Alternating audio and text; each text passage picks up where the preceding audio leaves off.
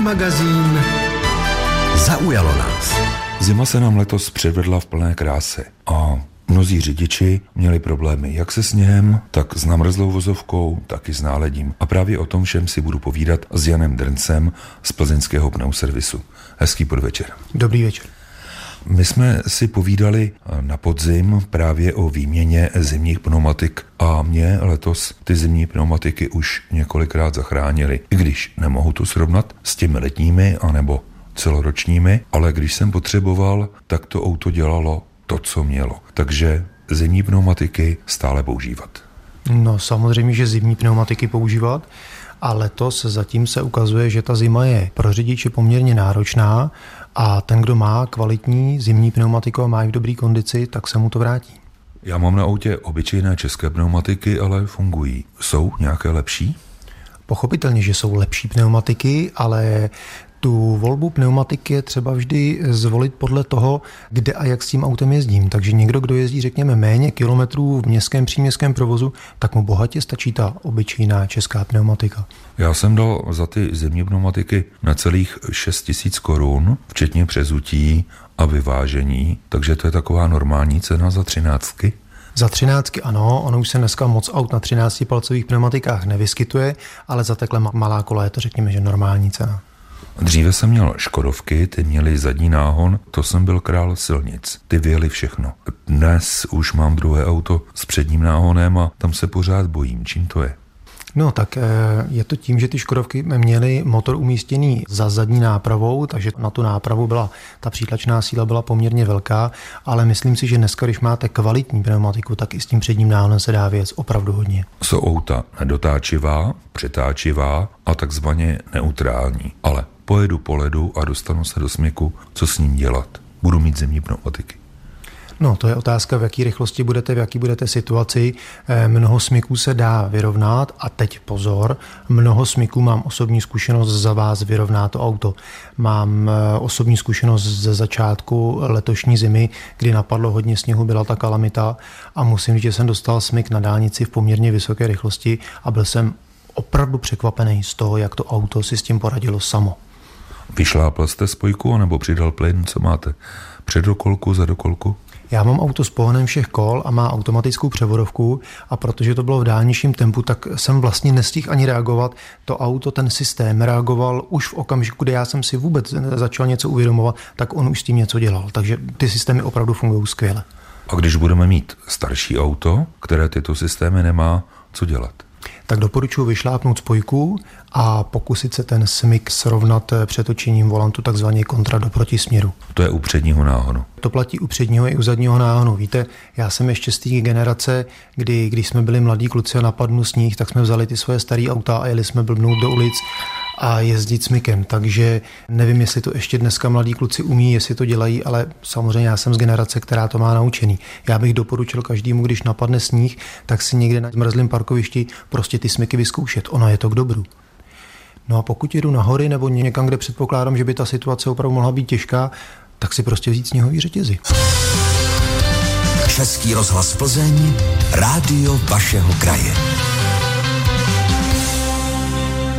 Před chvilkou jsme s Janem Drncem naťukli zimní řetězy. Proč? Pouze když pojedu na hory. Tady nic nehrozí. Tak zimní řetězy proto, protože jsou mnohé úseky silnic samozřejmě v horských oblastech, kde po vás bude vyžadovat zákon. V zahraničí tam už je musíte mít, tam je to jasný. No ale pak i tady u nás, možná někde v nížinách se teoreticky můžete dostat do situace, pojedete na chatu, potřebujete někde něco vyjet, je tam ta silnice uklouzená a může vám to pomoct. Čili jestliže je máte, tak je možná dobrý najít si nějaký místo v kufru, kam je na podzim uložím a do jara je tam prostě nechám. Oni se náhodou můžou někdy hodit. Já jsem si před lety koupil v jednom nejmenovaném marketu takzvané startovací kabely. A když jsem je použil, tak oni se rozstavili. Pak, když jsem viděl, z čeho jsou dělané, tak jsem si koupil kabely, které opravdu ten proud dovedou vést od baterie pomocného vozu do toho mého a funguje to. Ale u řetězů si to nedovedu představit. Jsou řetězy za třistovky, za 500, za tisíc korun, ale třeba i za čtyři tisíce. Ono se to zase odvíjí od rozměru pneumatik. Když máte opravdu velké auto, řekněme nějaké SUV na 18, 19 palcových pneumatikách, tak tam už se na to pneumatiky v hypermarketu nekoupíte, potřebujete kvalitní značkové řetězy. Ale i k těm levným řetězům, pokud předpokládáte, že je využijete opravdu v naprosto výjimečných situacích na nějaké vyproštění nebo vyjetí z nějaký kalamitní situace, tak vám i ten řetěz z toho hypermarketu může nebo hobby marketu může pomoct. Jak je potom ale na ta kola nasadit? Já to ještě neskoušel. Myslím si, že je to složité. Víte, to máte jako s tím trénováním toho smyku. Doporučuji zákazníkům, když jim prodáváme sněhové řetězy, tak jim to za prvé ukážeme a za druhé jim doporučuji třeba před tou sezónou doma v klidu, v garáži, v teple, v suchu si ty řetězy rozbalit a prostě si to na nečisto vyzkoušet. Protože když si představíte tu situaci, že jedete na dovolenou, je tma, máte za sebou několik stovek kilometrů, máte zmrzlý ruce, naštvanou manželku, tak se ty řetězy nasazují už potom těžko, když je rozbalíte a vidíte je vlastně poprvé v životě. Takže doporučuji doma v klidu vyzkoušet. A jsou nějaké řetězy, které jdou nasadit okamžitě nejjednodušeji? Ano, existují firmy, vyrábí sněhové řetězy, oni to ani tak nejsou řetězy, ale spíš takové, řekl bych, jakoby pavouci, který se nasadí na ty kola, drží tam za kolový šrouby a ty se montují opravdu velmi, velmi rychle a velmi snadno. Na druhou stranu jsou poměrně nepraktické v tom, že v kufru zabírají poměrně dost místa, na rozdíl od klasického železního očkového řetězu, který zbalíte do malé krabičky. Zbalím ho do malé krabičky, pak ji vytáhnu, použiji, ale Teď mi řekněte, jak mám jet. Pojedu po silnici, ta bude silně zasněžená, zledovatělá, nasadím zimní řetězy, pojedu pět kilometrů, silnice bude čistá a pak mě může čekat opět ta sněhová nadílka a led. Budeme předpokládat, že máte ty řetězy z toho hobby marketu. Čili když je nasadíte, tak neujedete 5 kilometrů, ale ujedete pár desítek nebo stovek metrů a musíte znovu vystoupit a ten řetěz dotáhnout. Teprve ty dražší varianty mají takzvaně samodopínací systém. Čili představme si, že už ten řetěz máte dopnutý, jedete po tom sněhu, po tom ledu a teď se dostanete do situace, kdy vyjedete na asfalt. Ale nevíte, jestli za pár stovek metrů přijde další, nějaká namrzlá část silnice a tak dále. Čili pokud pojedete rozumně, tím mám na mysli třeba v rychlosti 40 km hodině, tak několik stovek metrů nebo řekněme kilometr jet po asfaltě těm řetězům úplně nevadí. To se v návodu k těm řetězům přečtu, jakou maximální rychlost vydrží. Já teda mám zkušenost s těmi značkovými kvalitními výrobci, že uvádí maximální použitelnou rychlost na těch sněhových řetězech asi 50 km hodině. Přijedu do horského střediska, zaparkuji vůz, půjdu se ubytovat, mám ty řetězy sundat anebo je nechat na autě.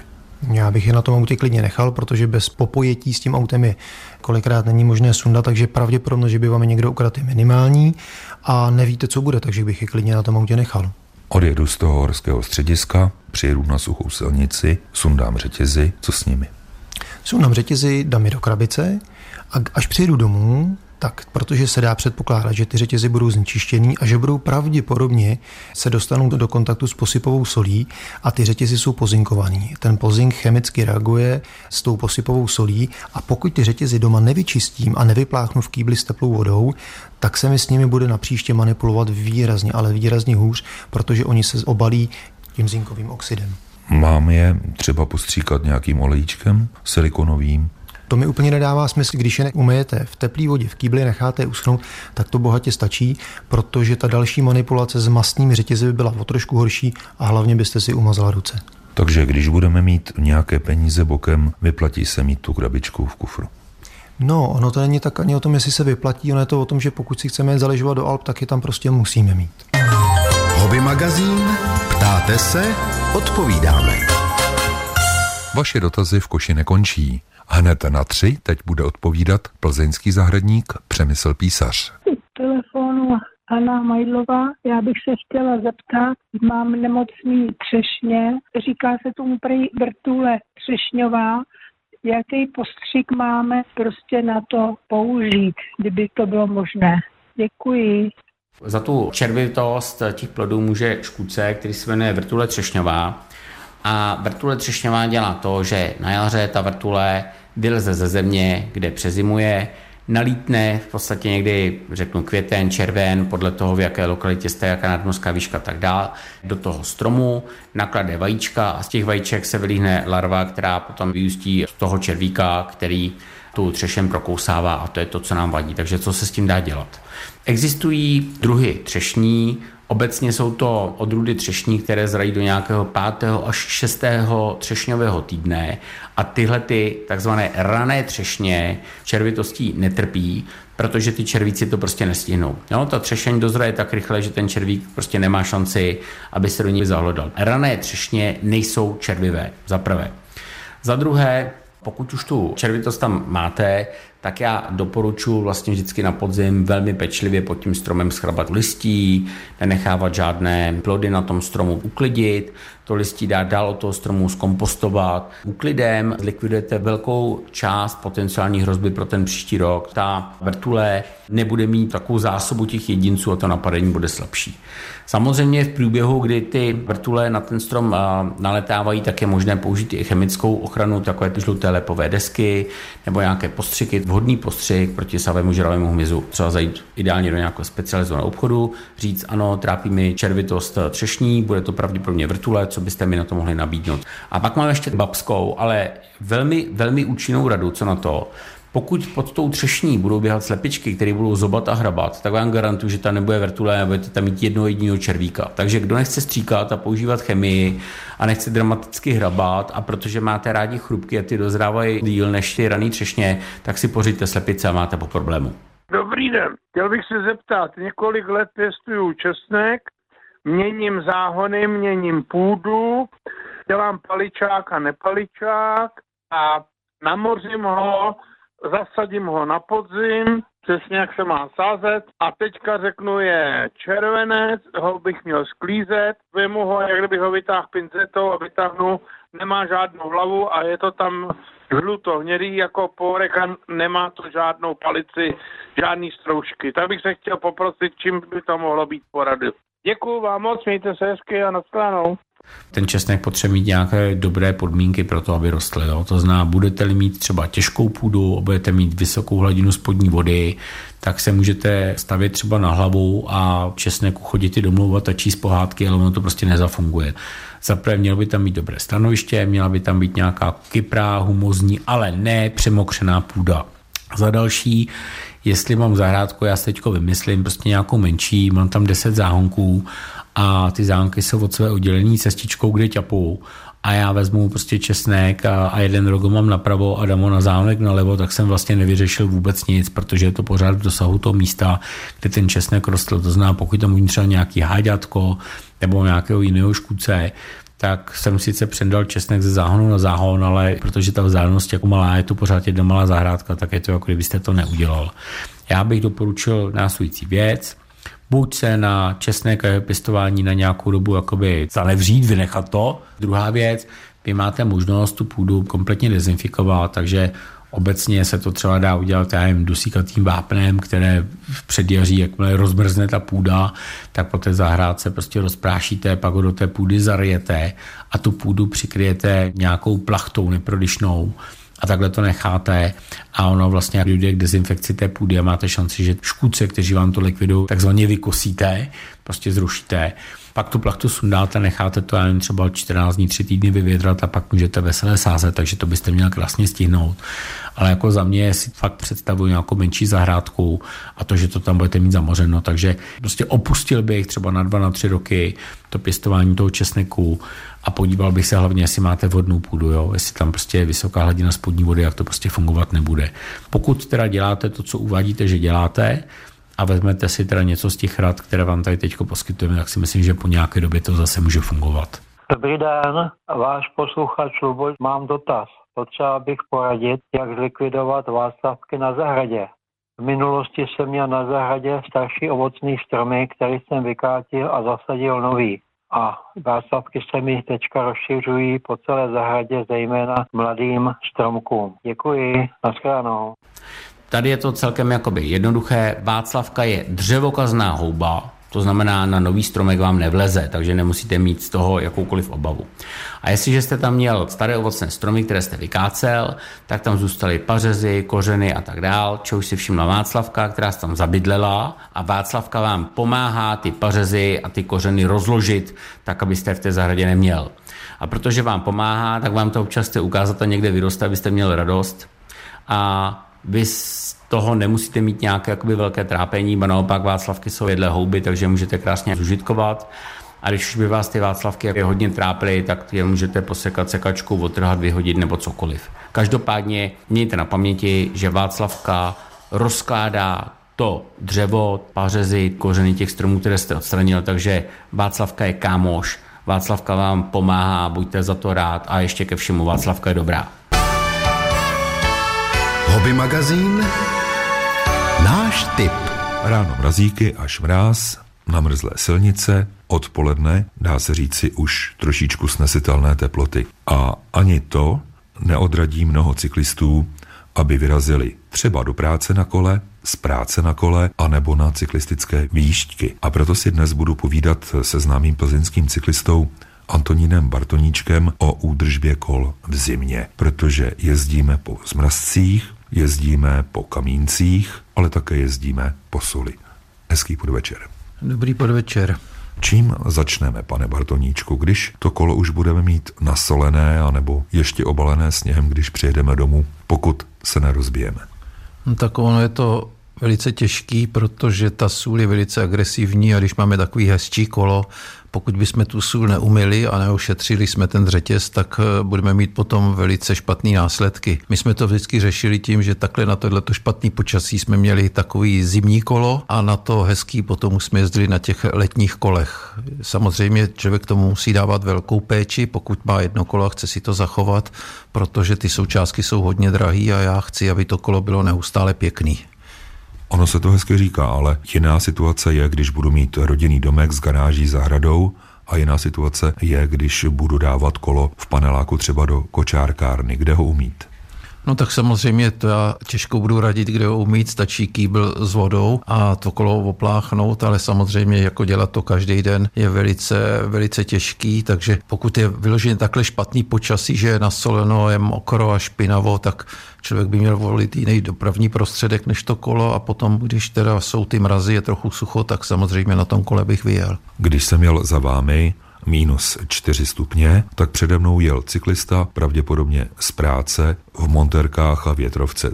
Já jsem měl v autě puštěné topení na doraz a jeho to vyloženě bavilo. Takže když přijedu s tímto kolem domů, nebudu ho třeba umývat, ale měl bych se asi postarat o ten řetěz a převody.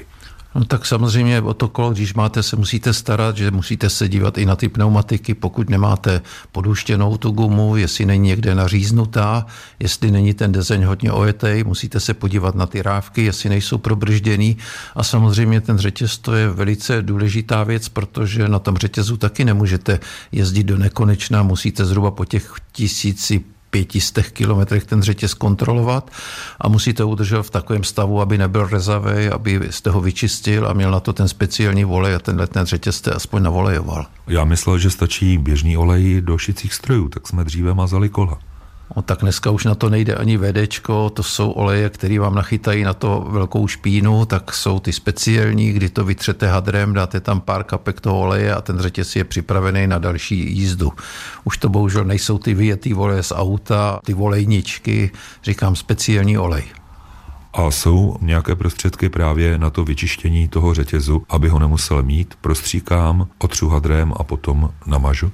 Nejjednodušší způsob je hadr pořádně to vytřít ten řetěz, pak jsou samozřejmě takový ty speciální myčky, do kterých se dá náplň, to se pročistí ten řetěz a pak se zase naolejuje nebo se nějakým tím mazivem namaže, tak, aby byl připravený k jízdě. Zmínil jste vzorek na kolech. Pro auta se vyrábí celoroční pneumatiky, ale i zimní. Na kolo je asi jenom jeden vzorek. Není tam ta povinná zimní pneumatika na tom kole, ale samozřejmě, když už to kolo nějakou dobu jezdí, tak i ten vzorek se vojezdí, tak se musím podívat, jestli to někde není prošoupaný, zejména když bych třeba měl špatně udělaný brzdový gumičky a dřeli mi zrávku na ten pláž, tak mi to prodře z boku, tak na tohle to si člověk musí dávat veliký pozor. Bovdeny máme v zimě také mazat u převodovky, třeba u brzd tak eh, většinou jsou to hodně zapůzdřené věci a oprava by je potom nutná jenom v momentě, kdy mi to velice těžce přehazuje nebo se mi nevrací ta přehazovačka, protože ten bovden je neprůchodný, jináč nějaký velký mazání u tohohle toho není. A jak je to s elektrokoly a akumulátorem? Tak elektrokolo je prakticky stejná údržba jako u normálního kola, akorát s tím, že tady je prostě baterie a na tu baterii si musím dávat veliký pozor, zejména ty, kteří ji často používají, tak aby včas ji dobíjeli a nenabitou, aby ji nedali někde do studený garáže a nechali to tam třeba půl roku ležet tu baterii, protože ta baterie pracuje, dostane se pod ten svůj limit a pak už je to zbytečně více nákladů na to opravu. A když budu mít eh, elektrokolo a budu na něm jezdit do práce, nechám ho někde venku, teploty kolem nuly, možná pod bodem mrazu a odpoledne pojedu domů, nepoškodím ten akumulátor, nemám si ho radši vzít sebou. Většinou si ho vezmete sebou, aby vám ten akumulátor někdo nesebral, protože ten není zrovna levný a takovýto běžný používání by té baterii škodit nemělo. Hobby magazín Rybářské okénko. Ráno mrazíky, náledí, odpoledne sluníčko a už i dá se říct si mírné teploty do 10 stupňů. Vyplatí se v tuto dobu chodit na ryby? Tak na to už se ptám technika územního svazu Českého rybářského svazu v Plzni, pana Petra Dimitrova. Hezký podvečer. Hezký podvečer. Chodíte na ryby? Já už moc na ryby nechodím, dostanu se tak pětkrát, šestkrát do roka. A šel byste v té zimě? Pokud bych měl nějakou motivaci, tak bych určitě šel. Jste členem rybářské stráže, ochodíte ti rybáři na ryby? Chodí určitě více než v minulosti. Já si pamatuju 15 let zpátky jsem za celý den u vody potkal dva, tři lidi v počasí, jako je v dnešní době, když je ta teplota okolo nuly, ale dnes již těch rybářů je u vody poměrně dost a nezřídka se stává, že potkáme 20-25 lidí při kontrole. A když je řeka zamrzlá, chodí se chytat na takzvané dírky? Lov pod ledem je zakázán, pokud někdo provozuje lov na dírkách, tak musí mít výjimku. Stalo se vám, že jste někoho překvapili? Teď o víkendu byli přistiženi rybáři na revíru Bonětice, kteří lovili pod ledem. Jaká bude sankce? Tak to záleží na tom, jestli ten dotyčný měl povolenku k lovu nebo ne a pak na tom, co mu přidělí místní obec s rozšířenou působností. Blíží se jaro, tedy i doba dalšího zarybňování na západu českých vodních toků. Připravujete něco? Určitě ty hlavní výlovy komorových rybníků budou probíhat koncem března, začátkem dubna. Už dnes víme, že máme připraveno přibližně 10 metráků tržní štiky. Budou to ryby okolo 80-90 cm, které se budou přebírat z ryb připravených na umělý výtěr. Další ryby, které se budou vysazovat, bude především kapr nebo lín. Vedle rybářů s povolenkou, vedle rybářů pytláků, máte i další rybáře na našich vodních tocích, a to vidry a kormorány. Jaký je teď jejich stav? Tak v Plzeňském kraji máme více než 2,5 tisíce kormoránů. Největší nocoviště je na Berounce v lokalitě Zábila a u vider eh, její počty stoupají každý rok a opravdu už je to skoro neřešitelný problém. Když se vrátím k těm kormoránům 2,5 tisíce ptáků, ti něco sní. Bylo jich dříve více, anebo je to také stoupající tendence jako u těch vider? Teď ta populace spíše stagnuje. Dříve jsme jich měli i 3,5 tisíce v plzeňském kraji. Pro naše posluchače kormorán k tomu, aby přežil, potřebuje až půl kilogramu ryb denně. To znamená, že to nocující hejno nám eh, každý den způsobí škodu 1300 kg. Zaplatí někdo? Škody na rybářských revírech eh, se nekompenzují žádným způsobem. Ani u těch vider, které jsou hájené a které musíte strpět? Také ne. Eh, jediné náhrady za škody dostanou rybníkáři, kteří chovají ryby na chovném rybníce. Říká se, že vidra toho nejvíce naloví, když má potomstvo, protože je učí lovit, takže ty ryby, které potrhají, potom umřou ano, ta vidra, ta matka samozřejmě ty ryby poškodí nějakým způsobem, aby byly snáze ulovitelné pro ty její potomky. Čím je starší samice, tím eh, má ve vrhu více těch mláďat, takže stará samice má většinou okolo třech mladých vider. Ty ryby úmyslně poškodí, aby nebyly tak rychlé, nemohly tolik plavat, ukouše jim třeba ploutvé nebo je načne někde u hlavy. Pak ty škody samozřejmě jsou násobně větší než 1 kg denně. Braníte se nějak? Na jedné straně si sportovní rybáři platí za zarybňování, aby měli co chytat a na druhé straně jim to odloví chráněný živočich. Chovatelé ryb se snaží žádat o škody způsobené vidrou a to je tak asi jediná možnost, eh, kterou můžeme dělat prostřednictvím našich chovných rybníků, které mají naše místní organizace. Žádáme o kompenzace a náhradu škod. Žádáme nebo se snažíme žádat i o regulaci početního stavu, a to odstřelem, ale zatím nevím o tom, že by padla nějaká výjimka k tomu, že bychom mohli vidru ulovit. Takže na lepší časy se neblízká. Zatím ne, i když eh, v okolních zemích už eh, nějaká regulace probíhá. Hobby magazín zaujalo nás. Plísněmi a vlhkostí bojuje v zimě spousta domácností, zejména u starých domů a nebo starých bytů. Ale já teď stojím s Tomášem Sislem z Institutu zdravého bydlení před domem, který je na dokončení a který je nedaleko centra Plzně. Je to novostavba, stavěná z nových materiálů a samozřejmě v tom domě nechybí plastová okna. Co je na nich špatně? Co se týká tady té konkrétní stavby, tak eh, jsme byli požádáni, aby jsme udělali takovou lehkou kontrolu vlastně funkčnosti výplní otvorů, což jsou okna a dveře, protože prakticky jedno, jak kvalitní okno nebo dveře mám, pakliže jsou špatně zabudované, vede to k mnohým nedostatkům v budoucnosti. Dá se říct, že prakticky 10% budov, které mají nějakou stavební vadu, tak ty souvisejí s okny, s těmi výplní otvorů, dochází tam k tepelným mostům, vznikají pak plísně a z výzkumu, které máme k dispozici, jak víme, že v rámci Evropské unie že je 84 milionů lidí v domech, které se potýkají s nějakými stavebními vadami, právě jako jsou tepelné mosty v důsledku špatně zabudovaných oken a dveří. Pojďme se podívat dovnitř.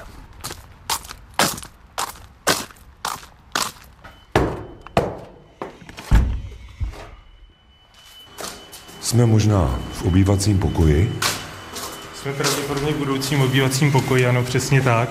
Máme tady velkou prosklenou plochu, je tady klasická okenní sestava, vysoká, a jsou tady podle normy ČSN 74 60 77 umístěny pásky, ale vidíme, že v rozporu s normou jsou ve větší vzdálenosti, než která by měla být. Já jsem tuhle stavbu naštívil prakticky v období, kdy nebyla taková inverze, takže přes ten tlumící materiál nebo tu funkci, kterou tady má ta pěna, tak prakticky prosvítalo slunce. Já to popíši. Okno je vsazené do otvoru. Hned na rámu toho okna je právě ta folie a za ní ta pěnová mota.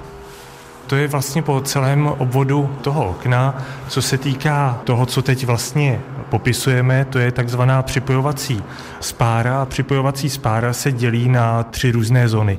Tou první zónou je ten vnitřní uzávěr, což je tato folie, kterou vám teďka ukazuju, která jako má hlavní funkci zabránit průniku vzdušné vlhkosti z místnosti eh, do té připojovací spáry.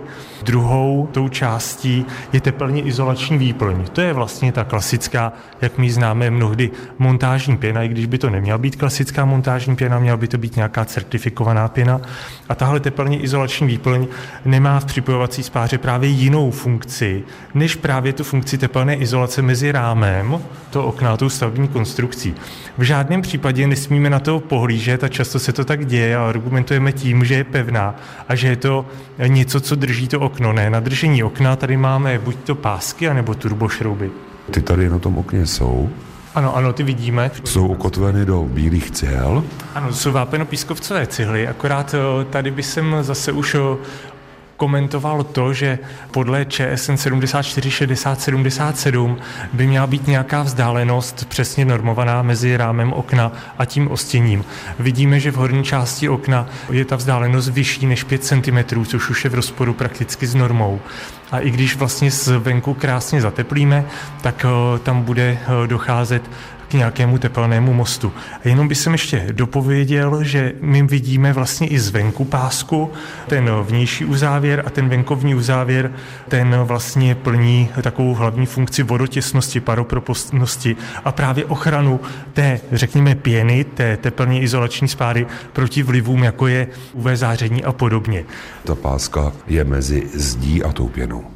Ano, a když se koukneme nahoru, tak to řešení je teď nefunkční, dalo by se ještě zabránit té nefunkčnosti nebo zlepšit to tak, že bychom vlastně tu pásku nastavili, že bychom tam dali ještě jednu pásku navíc, tak, aby opravdu přecházela do toho zdiva a opravdu nám kryla tu pěnu.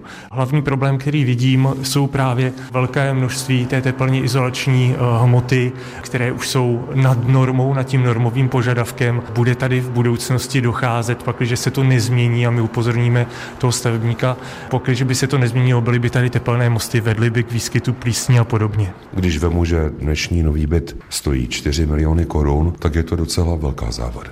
Dnešní eh, byt, který bude mít velikost 50-60 eh, metrů, bude, pane redaktore, stát spíše 5-6 milionů. Tady ten problém ty závady je ten, že vlastně její náprava v době, kdy budou vnější a vnitřní omítky, je prakticky nemožná bez jakéhokoliv stavebního zásahu. My se pak budeme divit, eh, proč nám kondenzuje vlhkost, proč se nám objevuje černá plíseň, budeme to chtít reklamovat a první, co uslyšíme, je, že špatně větráme, což i v tom případě rozhodně nebude pravda, protože tady si zaděláváme na ten problém do budoucna. U nemovitosti, jak jste vy správně řekl, za několik milionů korun. A navíc nové. Hm, děkuji za rady. Měli bychom na to dávat pozor, pane redaktore, hlavně plísně jsou velmi karcinogenní a hlavně černá plíseň je velmi nebezpečná pro náš organismus.